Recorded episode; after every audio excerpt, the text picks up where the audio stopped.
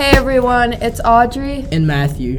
with the Panther Pawzcast. Today is February 23rd and Fun Fact Friday. Hit the pause button on your day and listen to the daily junior high scoop. Here are five fun facts about St. Patrick's Day. First, the real St. Patrick was born in Britain. Second, the shamrock was considered a sacred plant, meaning special. Third, the first St. Patrick's Day parade was held in America. And fourth, March 17th is not P- St. Patrick's birthday. And there is your daily junior high scoop. Go Go, Panthers. Panthers.